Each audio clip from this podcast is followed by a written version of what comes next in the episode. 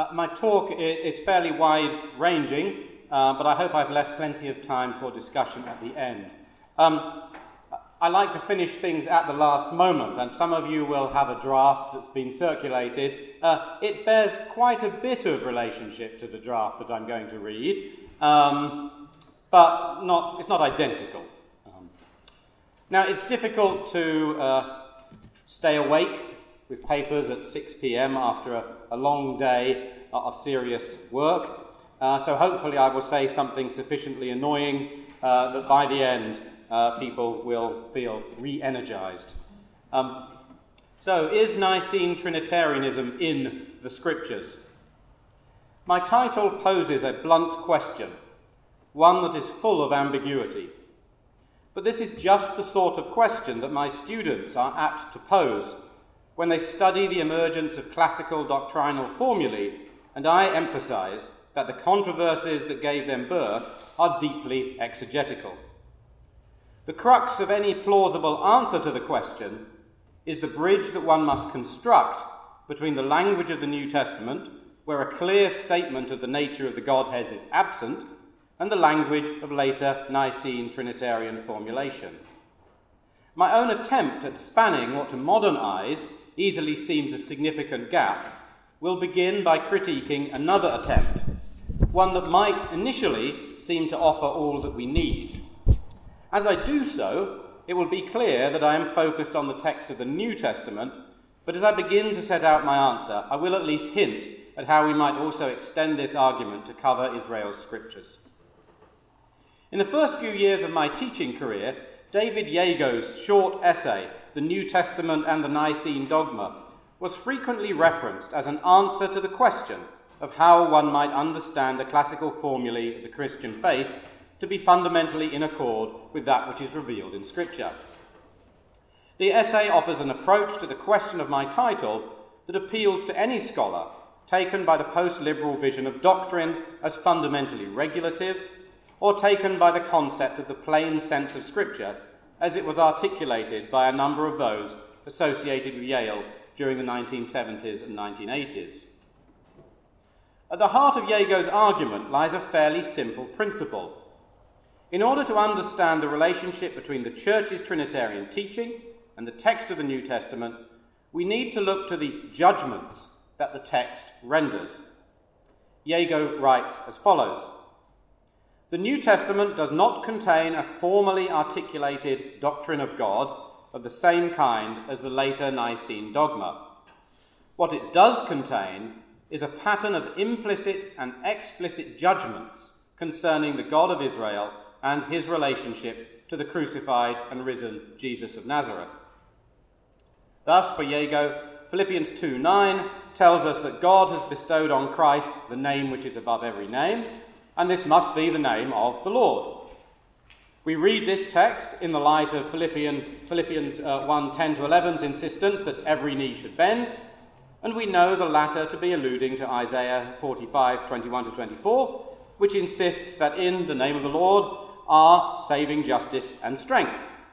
Hence, the judgment of the text for Yeago is that, quote, within the thought world of Israel's scriptures, no stronger affirmation of the bond between the risen Jesus and the God of Israel is possible. Yeago goes on to write, it is perfectly consistent with this that the early communities came to speak by preference of the God of Israel as Jesus' Father and of Jesus as God's unique Son in a relationship definitive for the identity of each.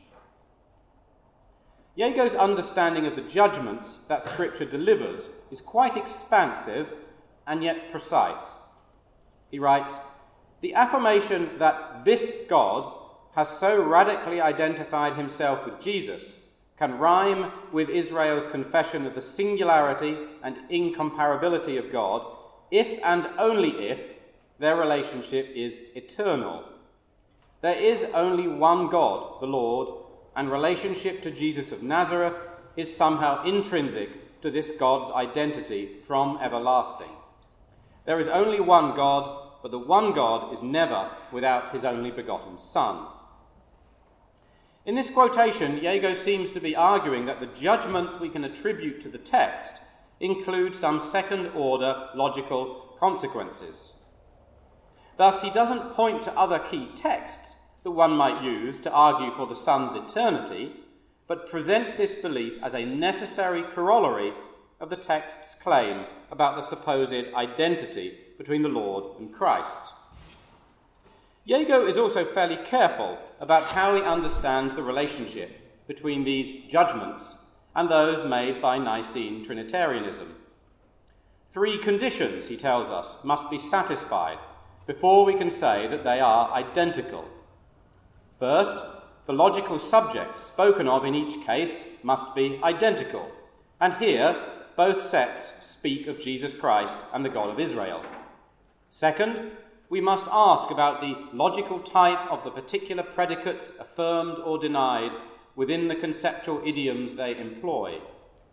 And in this case, both the Philippians hymn and statements of Nicene faith predicate, quote, of these two subjects the most intimate possible bond, using the strongest terms available within the conceptual idiom of each.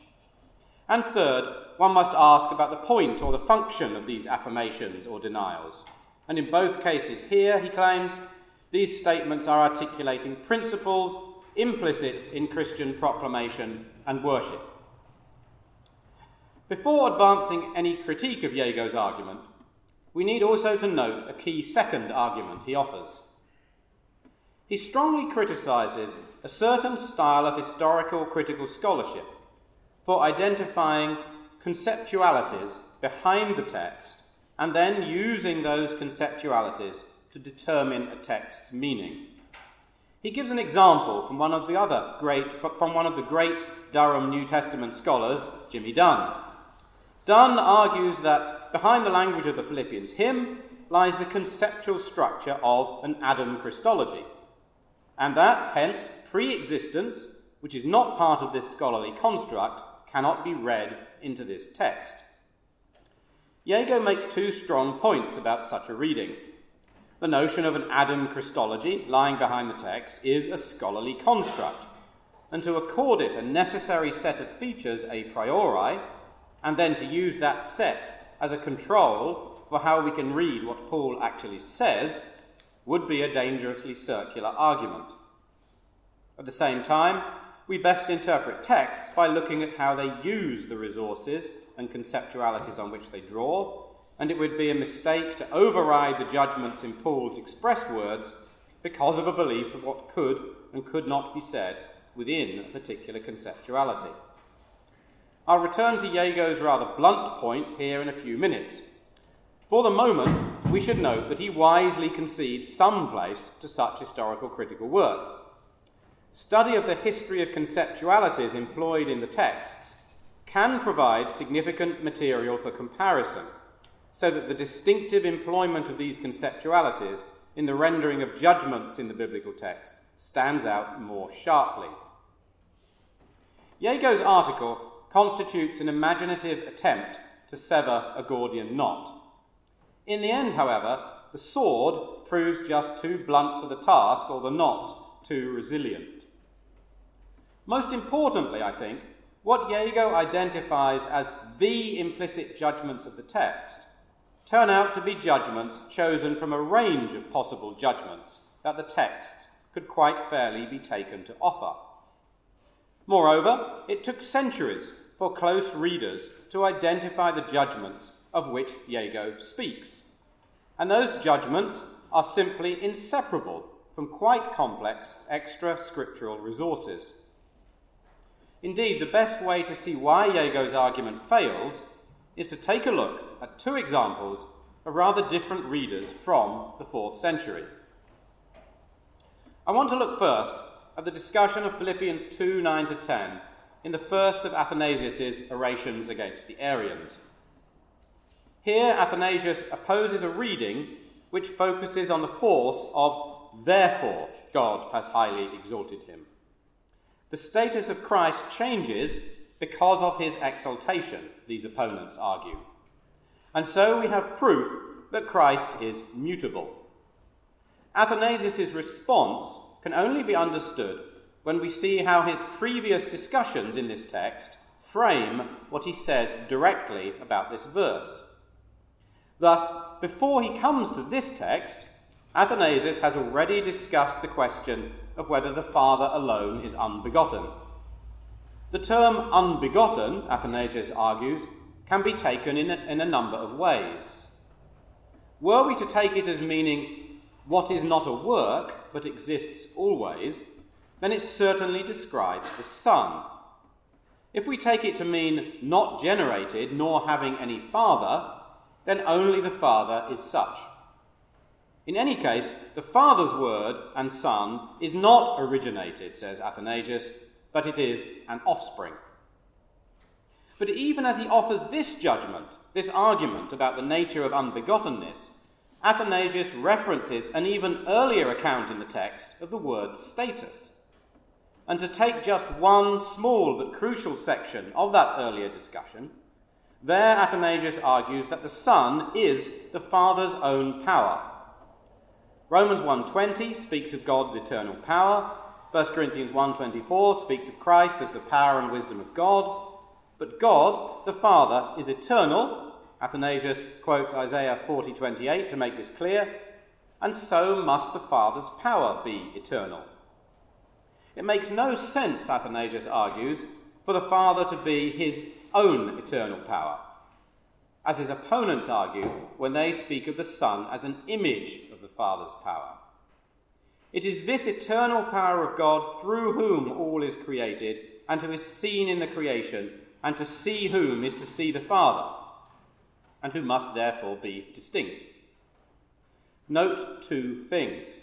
First, Athanasius argues not by placing the entire weight of his argument on one text, but by interrelating and linking exegesis of a number of different texts and images. Second, this may well be so because while each of the texts he considers can certainly bear the weight he puts on them, in each case one could fairly suggest that the text also suggests other possibilities. One could easily dispute, for example, the way Athanasius construes the distinction between originated and offspring, between work and offspring, between the different senses of wisdom or power. Returning to the direct discussion of Philippians 2 9 to 10, Athanasius begins by defending the principle that the Son is unchangeable. He offers a catena of texts in support. Hebrews 13:8, Psalm 102:26, Hebrews 1:12, Malachi 3:6, Psalm 102:26. In particular, Psalm 102:26 in particular identifies the created order as intrinsically changeable while the Lord is not. The Son, being from the Father, must share the Father's unchangeability. Indeed, how are we to understand this unchangeability? Athanasius says, It is not as if the Son were an accident in the Father's essence. He is from the essence and therefore shares its characteristics. Once again, Athanasius' account is certainly defensible from the texts that he uses to establish the Son's existence from the Father. And together, his picture gradually grows in force. But each individual reading is certainly not simply the necessary reading. And thus we come to Philippians 2 9. When the text states that God has exalted the Son, Athanasius insists, not surprisingly, that this refers to his humanity, a position Athanasius supports with another catena of texts suggesting that before the Son became incarnate, he was with the Father who delighted in him. The name that Christ has received is that of Son and God, and he can only be true Son if he shares his Father's nature and is immutable. Then, quoting the whole of Philippians 2 5 to 11, Athanasius simply asserts it as obvious that the Son, being God, descended from on high and became a human being. As we have seen, Athanasius draws, draws from texts conclusions that are certainly plausible, but which are not the only necessary conclusions. He often accomplishes this by adding in interpretive glosses that highlight his own desired meaning, the use of own, as in the Father's own wisdom, being a key example. Moreover, we see him taking terms and investing them with a particular force by paralleling them with broader distinctions that he is developing. Being from the Father is an excellent example. The term can only bear the weight Athanasius places on it when it is read as part of his wider assertion of the nature of divine being and the natural consequences of any generation in that context, and in the context of the complete distinction between creating and generating that he draws. We might say that throughout the orations, Athanasius' theology appears through the intersection of two sets of conceptual resources those provided by the text of Scripture, such as light and wisdom, and those which reflect his own context, both Christian and non Christian, such as his assumptions about the distinction between creator and creation, about the nature of eternity, about the implications of father and son language. The logic of the text that Athanasius wishes to draw out, and a variety of broader conceptual building blocks, is complex and not, I suggest, well grasped by Yeago's rather simple distinction. The clearest way of showing that Athanasius is not simply identifying the one possible logic of a text is to look at an alternative. And so allow me to turn for a few moments to another of the great figures of the fourth century, Eusebius of Caesarea. Eusebius's ecclesiastical theology is a polemic against Marcellus of Ancyra, who taught that the Word of God came forth as a distinct entity only for creation. Eusebius presents the faith of the church in these terms quote, The monad is invisible, confessing one source, the one God who is unbegotten and without source, but also confessing the only begotten Son who is born from him, truly existing and living and subsisting as Saviour, though he is neither without source nor unbegotten. Earlier, Eusebius describes the Son as the eternally existing image of God through whom all things are made. He piles up titles to describe Christ as rock, light, life, and radiance, among others. Amid this account, there is a reading of key elements of the Philippians hymn. To understand what it means for Christ to be in the form of God, Eusebius says, we must read this title alongside his designation as mediator, referencing Galatians 3 19 to 20 and his designation as image, radiance, and son. He is clearly distinct from the Father, and yet, as radiance, he is a unique offspring, not generated as are mortal animals. Now, as we know from Deuteronomy 4:35, he tells us there is one God. But the Son of God may also be termed God because of the form of the Father that is in him as in an image. Eusebius thus draws on rather different resonances of key terms, placing emphasis on image and interpreting that as implying the Son's secondary possession of the Father's form allows him to cast such terms as radiance in a rather different light from that which we find in Athanasius. Insistence on the uniqueness of the divine, understood as God and Father, also casts the term Son rather differently. In these arguments, Eusebius is unfairly described by the blunt term subordinationist. His intent is to set out the second hypostasis as an eternal, distinct reality who can be described as God, and yet who does not impinge on the unique deity of the one unbegotten. He also relies on investing the term begotten with a unique significance but within a rather different sense of what is and is not possible if God is one. The two thinkers operate with a rather different sense of how one may conceive the grammar of divinity. Athanasius is moving toward an account in which, if an entity is God, then a priori, that entity is simply one with the one God and possesses all the attributes of divinity while Eusebius exhibits a more gradated conception of the divine, within which the ontologically lesser entity, the Son or the Word, receives or participates in some of the Father's characteristics in a unique way. There is no one text of Scripture that can a priori decide between these two readings of what it means for the Son to be in the form of God or to possess equality. Both Athanasius and Eusebius were good readers of scriptural texts, adept at constellating texts, drawing them together, and interpreting scriptural metaphors to support their position. They are both adept at investing texts with particular meaning and treating them as hermeneutical keys. They are both adept at drawing out conclusions from the possibilities offered by the plain sense, adept at subtly weaving into their readings of texts principles that they took to be key markers of the church's faith and scriptural teaching. Both authors draw on what we can best describe as a field of judgments that scriptural texts offer. While neither author would be willing to recognize that the other was making a fair claim on the possibilities of the text, I think we should. However, recognizing that this is so does not mean that the possibility of normative judgment has been taken from us.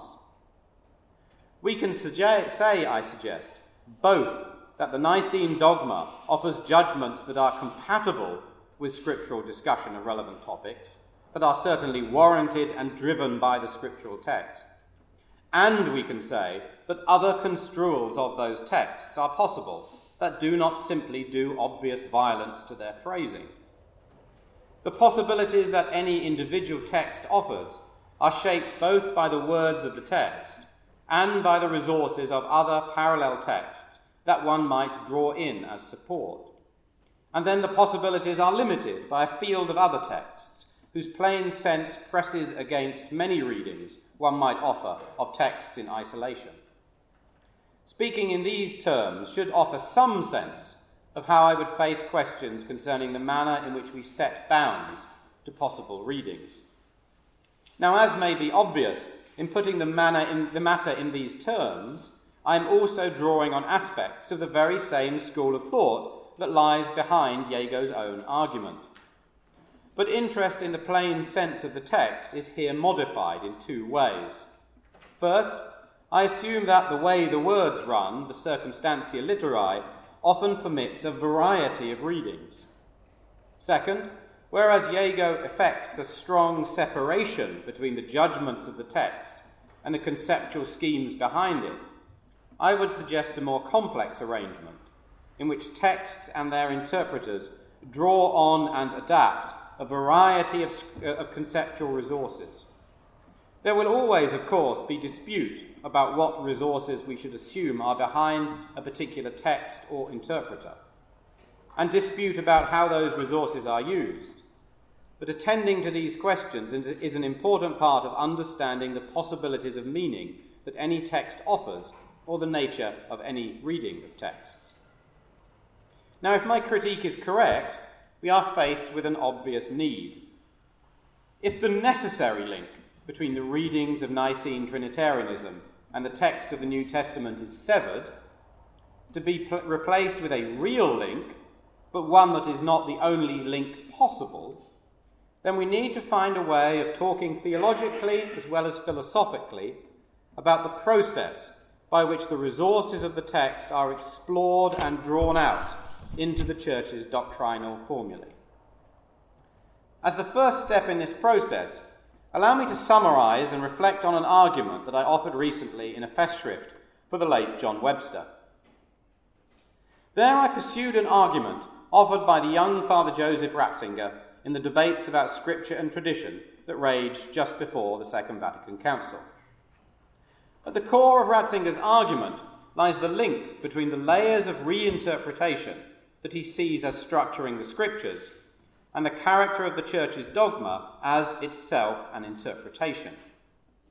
Without rehearsing his argument again at length, it is perhaps enough to note the formal parallel he draws between the reading of Israel's history that we find in the earliest texts incorporating into the, in, into the New Testament and the rereading of the very earliest Christian community that we find reported in such later texts as Acts.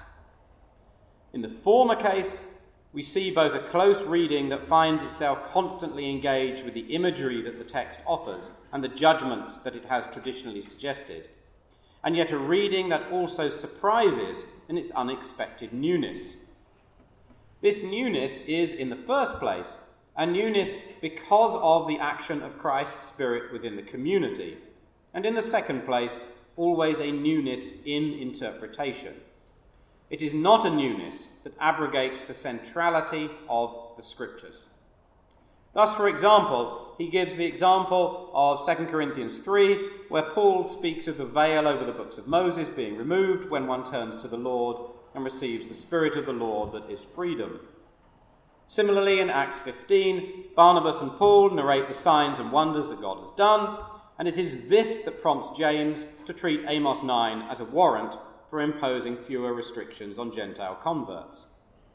For Ratzinger, this freedom in interpretation that comes from the active presence of Christ is both central to the very structure of Scripture and is shown to us in Scripture as a constant of the Christian community.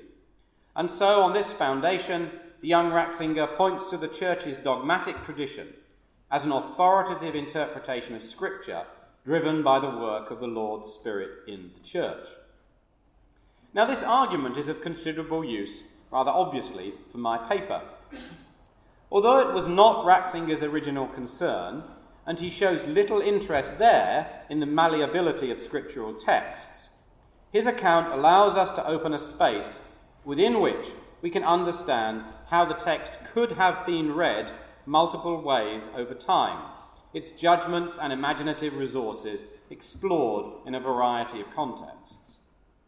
Thus, while we can investigate how the text may have been heard by those who first encountered it, we may also explore how the text was read in different contexts over the following centuries until dogmatic definition increasingly closely bound the possibilities for appropriate reading. Arguing in this manner is not simply to relativize the meaning of the text for two reasons. First, and as I indicated briefly above, the text itself shapes and bounds possible readings in all sorts of ways. Readings which offer little consonance with the way the words run, or which are easily contradicted by other texts, will not prosper. But second, and essentially, Catholic Christians celebrate the emergence of defined readings as the work of the Spirit. Of course, when I say defined readings, it is rarely the case that we are talking specifically about dogmatically defined readings of specific texts. There are, of course, some examples of this, but more frequently, dogmatic definitions articulate positions which have significance for the interpretation of multiple texts. Indeed, one of the functions of dogma, I suggest, is precisely to canonize under the Spirit's aegis particular frames for the reading of Scripture in part and as a whole. Beyond formal acts of dogmatic definition, the Church's long tradition of magisterial teaching similarly frames and guides the reading of texts. This process is, of course, extremely complex, and the magisterial promotion of particular schools of thought or particular models of exegetical competence also pushes exegesis down particular paths and into particular controversies.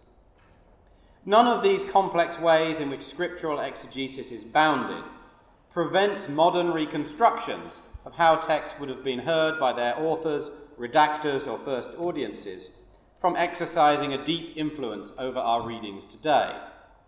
But it is an understatement to say that there is much more here to be discussed about how we might train theologians to undertake exegesis that puts front and centre the unfolding of interpretation within the life of the church, as well as the possible meanings of a text at the time of its composition or final editing. At this point, I apologise to our simultaneous translator, but I'd like to add uh, a paragraph to the text. It is also important to note here that as dogmatic formulation provides a frame for interpreting Scripture, it is unavoidably also philosophical, in the sense that it almost inevitably involves a speculative act, a setting out of principles that have emerged from the reading of texts and which will then enable further reading. Theological exegesis thus seems to demand much philosophical reflection if the possibilities hidden in scriptural texts are to be drawn out as they should. Indeed, we might also note the almost inevitable differentiation of, dif- of theological tasks that must nevertheless be held together. On the one hand, Christian exegesis pushes toward philosophical and speculative work, while on the other hand, the centrality of the text itself pushes such speculative work back to the text and to the interruption and refashioning of human speculative reason that the text seems intended to effect. And now I return to my text. If something like this is true, then the core of an answer to the question in my title has emerged. The doctrine of the Trinity is most certainly in the New Testament. But we can only speak about what we mean by in the New Testament on the basis of clarity about the multiple possibilities of the text and the process by which the formed doctrine of the Trinity was discovered therein. The emergence and development of this doctrine may be read as a drawing out by the dual agency of human beings and the divine of that which lies hidden within the written word. I confess my statement here draws heavily on de Lubac. I'm not going to mention nature and supernature, nature, so all Dominicans can stay calm. De Lubac offers the wonderful aphorism that, quote, everything which remains hidden in the New Testament is still part of the New Testament. Somewhat gnomically, de Lubac then observes While the Historia, which made up the ancient scripture, the Old Testament, guided the reader to an allegoria by prefiguring a reality which was other, ulterior, and superior, namely the very mystery of Christ, which is the New Testament. The mystery of Christ does nothing else but spread forth its own intrinsic dimensions before the eyes of the believer who studies it. For Catholic theologians, it is not only those readings of a text for which a good case can be made that they would have been likely for readers in the late first or early second centuries that may be said to be in the text. Readings may be said to be in the scriptures, part of the intrinsic dimensions of the scriptures, because plausible cases can be made that they are consonant with the possible judgments of the text, and because they seem consonant with the church's faith. Of course, if those readings do not have the force of magisterial definition, then we exist always within the realms of relative plausibility. In many cases, of course, we will deal with readings that have been hallowed by dint of long reflection through the tradition, and we would be wise to think long and hard before we turn aside from them. In other cases, tradition itself offers a plurality of readings that serve only to stimulate more. Modern styles of historical critical exegesis certainly should push us in new directions and cause us to think again about some long cherished readings. But they cannot foreclose on the complex of possibilities that texts still offer to us. Certainty will come only at the end. To understand my answer a little more deeply, allow me to draw attention to another insight of de Lubac's. In a famous essay on the development of doctrine in 1948, he argues against any vision that sees a clearly defined core of faith gradually accruing further definition as we gradually conquer and subdue the mysterious unknown fringe of the undefined.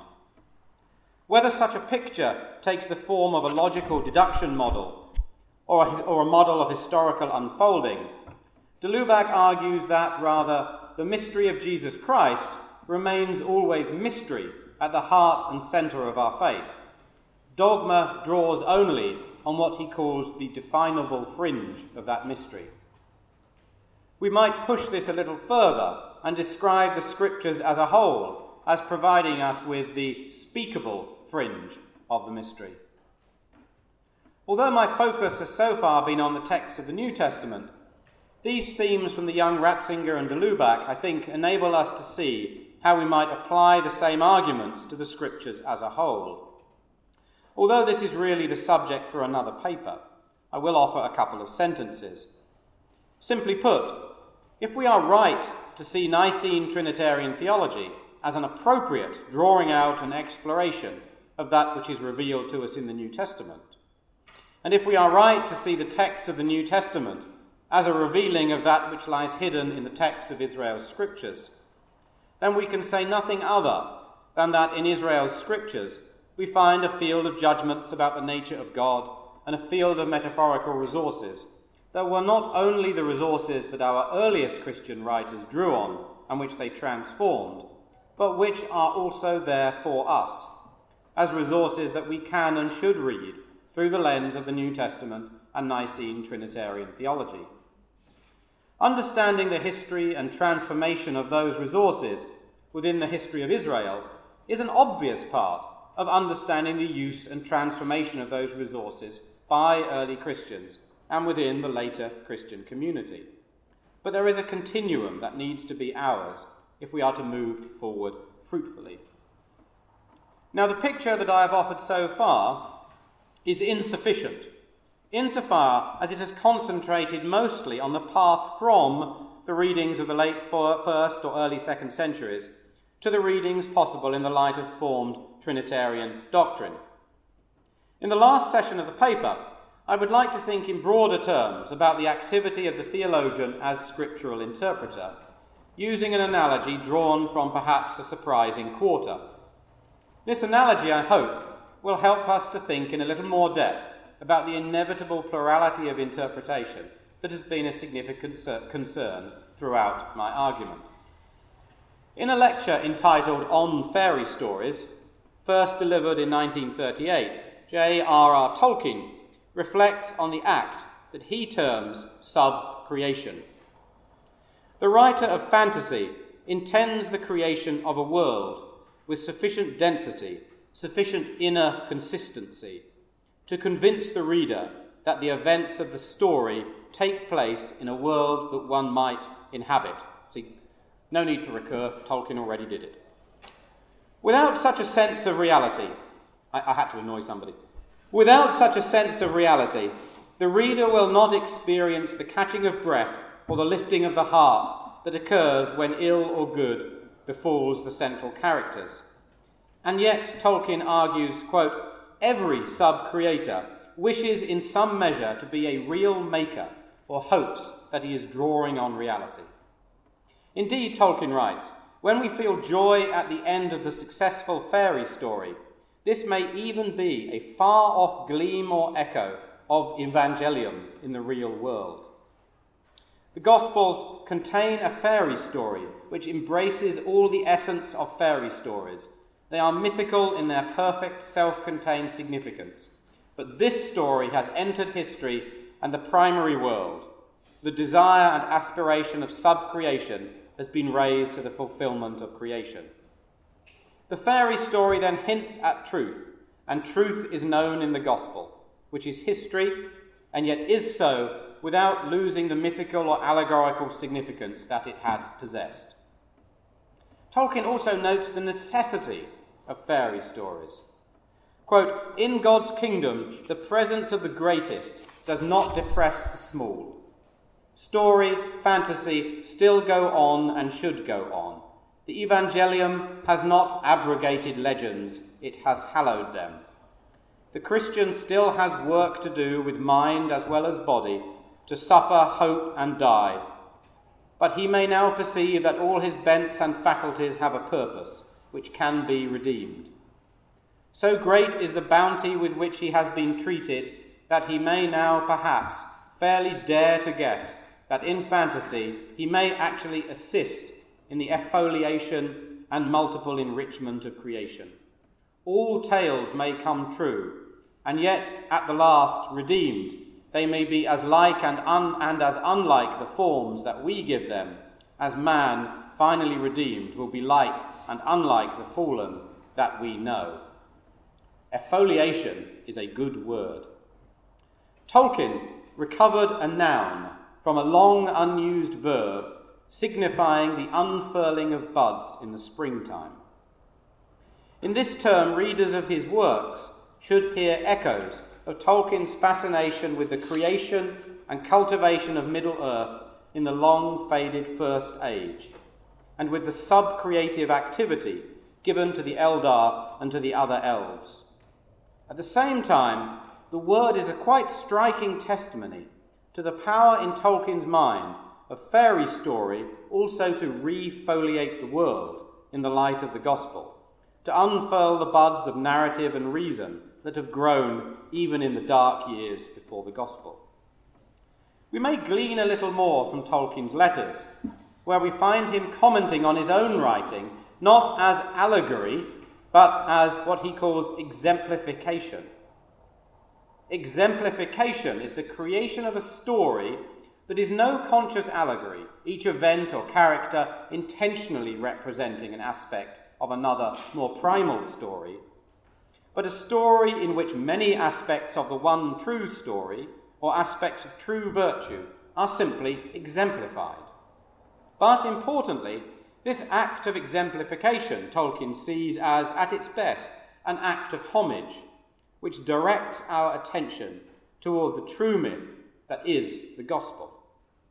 In fact, it is not quite right to present sub creation as entirely an act of the human author's creation. It is also for Tolkien an act of discovery that occurs in response to the manner in which the truth presents itself to the mind. Now, all of this may seem to have taken us far from questions of the relationship between the text of Scripture and the Church's formed doctrine, but not so. Consider this question In what ways have theologians and theological schools been sub creators, imitating and paying homage to the Scriptures in their theological formulations? In what ways have they undertaken a task of exploring and effoliating the, re- the revealed word, unfolding its depths? Allow me to explore two differences between Tolkien's sub creator and the theologian. I will begin with an obvious difference. Theologians seek to tell the same story, or at least to tell their stories in such a way that we are drawn back toward the one story. But their telling of stories may still be understood as an exercise in exemplification. My talk of theologians telling stories needs a little unpacking. I use the language because of the analogy. More precisely, I refer to the ways in which theologians create particular paths through the symbolic universe of Scripture. The brief discussions of Athanasius and Eusebius that I offered earlier exemplify this creation of paths well. Both theologians are attempting to set out what Scripture teaches, and both create particular paths or modify traditional paths through the scriptural universe. But I could easily illustrate the phenomenon by considering quite different but certainly orthodox Nicene theologians. Exegetical exemplification often produces a plurality of readings and paths through the scriptural universe even when an identical teaching is being articulated and explored. Such theologians are both giving us what Scripture teaches and they are exemplifying the story that Scripture tells. They are subcreating, effoliating Christian thought under scriptural ordinance. So far, however, one might think I have identified only an inevitable hermeneutical action in the attempt to work out what a text means, newness inevitably occurs. But here we find the second difference between Tolkien's sub creator and the Christian exegete. His sub creator is able to work because the gospel has licensed and hallowed her enrichment of creation. The theologian's work is, however, a part of the life of the body of Christ. It is an activity drawn out by the Spirit as we are led toward the Father.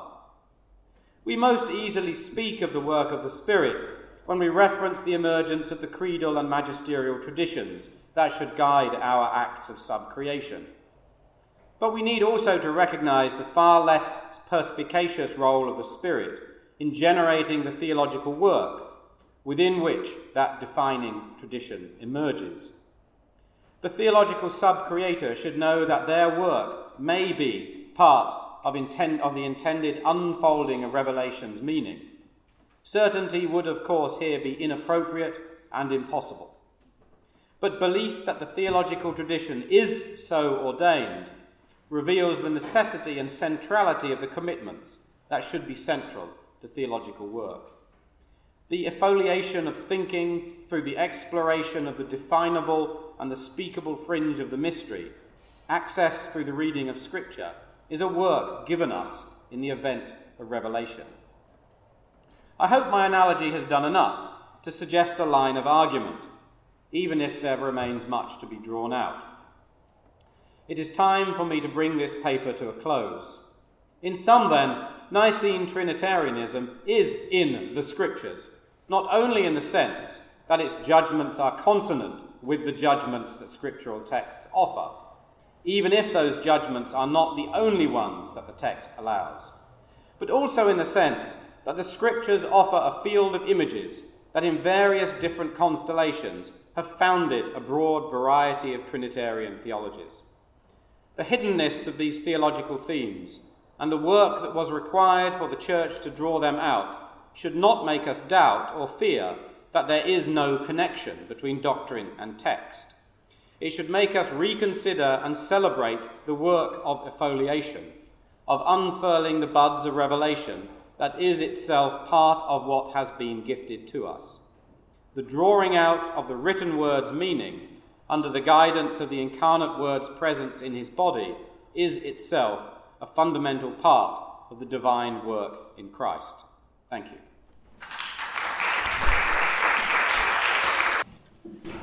Thank you for a really exciting and fun talk. That was delightful. Um, the question I have is the effoliation is a development of the very nature of the tree. And it also is for photosynthesis. There's purpose involved, feeding the rest of the tree. It strikes me that there's also a sense in which um, uh, there could be cancerous leaves, there could be sickly leaves. On the other hand, there could be leaves that help to nourish the whole tree. So I think that um, perhaps some teleology might be helpful for discussing the nature of uh, this effoliation. And being a great Tolkien fan, I'm delighted by using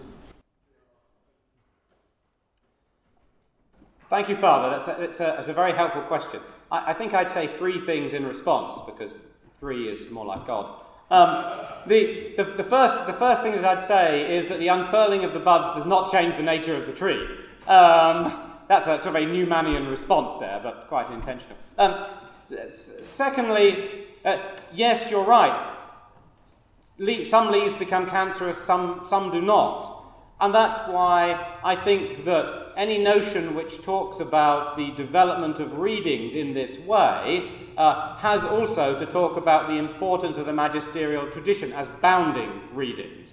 You need both of those together, otherwise, you are, to, to continue the Newmanian language, you are then just celebrating private judgment.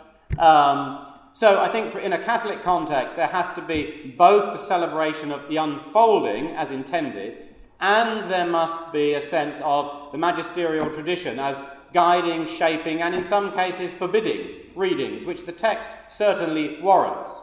Um, I could give examples, but it will take us too long. Uh, the third thing that uh, I'd like to say is that I agree. In, uh, I agree. Now, what was the third thing? Ah, yes. Um, I agree entirely that it's, it's really important for us to think about why, theologically, there is such unfurling. It's not enough, I think, to present this as simple hermeneutical inevitability. Um, that, that won't do in a theological context. There has to be a theological reading.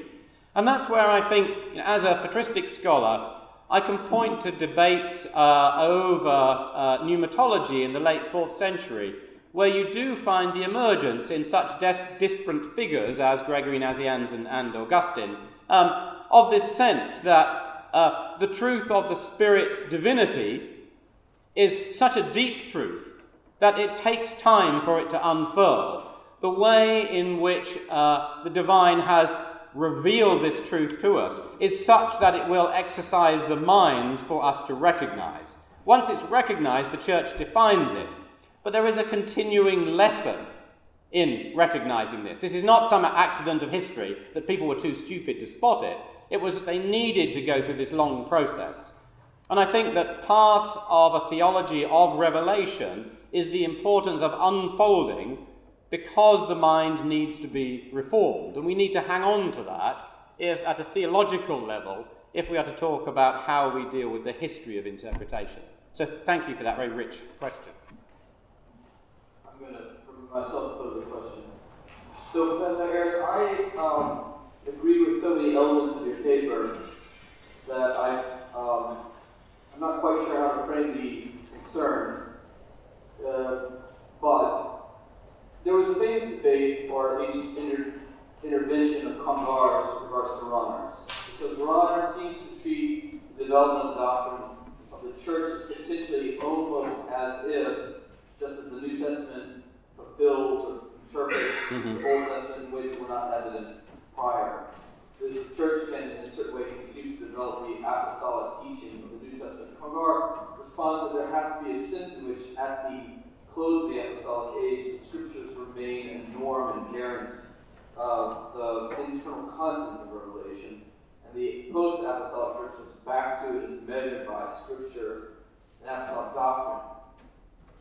Of course, I agree with you that there's all these ways that, for me or Eusebius, it could be less evident that what Athanasius is saying is true, or Nicaea, even, is, is grounding the scriptures, and that philosophy interjects, and that there's a complex developmental history that's always ongoing. I just wonder if you have enough criteria for apostolic form as the, the prior content that measures the church's enunciations. Because I'm a little worried that exfoliation is actually the crystallization of the revelation is now happening after the post-apostolic age. I, in some sense, of course, the enunciated clarifications are happening, but they're always in reference back to the plenitude of revelation already delivered. I, I mean, this is obviously a really important, this is an absolutely central question. I think the first thing that I want to say is that you know, the Rahnerian account, and I think most obviously around Chalcedon in the essay um, on what's published in English as what is it, Current Problems in Christology. That's, that's much that in the German in the 1954 big collection about Chalcedon. I forget the exact title, but it's the one that says Chalcedon end or beginning, whatever. It's much more controversial. Um, the problem there, I think, with Rahner's exegesis is that on the one hand, he doesn't really have a way of talking about continuing engagement with the text of Scripture. Um, what he's concerned with is the philosophical reinterpretation of the categories within which he thinks Chalcedon operates. So he tends to assume, I think, that the text is at one level, and underneath Chalcedon imports all these contexts, these philosophical concepts from the day, which then can be done away with or redone in the light of you know nasty readings of Martin. Um, and I think what you've got there is a philosophical reflection on doctrine that's actually unrelated or very tenuously related to the actual text of Scripture. So I can see the huge problems with the way that Rahner puts that together because he is assuming that if once there is development, therefore there can be development, and development is primarily driven by philosophical need, therefore it's just endless. So at that level, Congar's, at a theoretical level, Congar's absolutely right. Um, but I think if you look at Congar's own explanation of these themes, you see the sorts of tension that uh, is in my account that generates the worry that you have. It's just there. Uh, in, uh, in the huge work on tradition, Congar very strongly follows the sort of Blondelian line that tradition at root uh, is the act of handing on in the light of a, the consciousness, the awareness, the faith of Jesus. And it does almost become consciousness. That's not, un, not a slip. Um, awareness of the action of Christ in the church enables interpretation.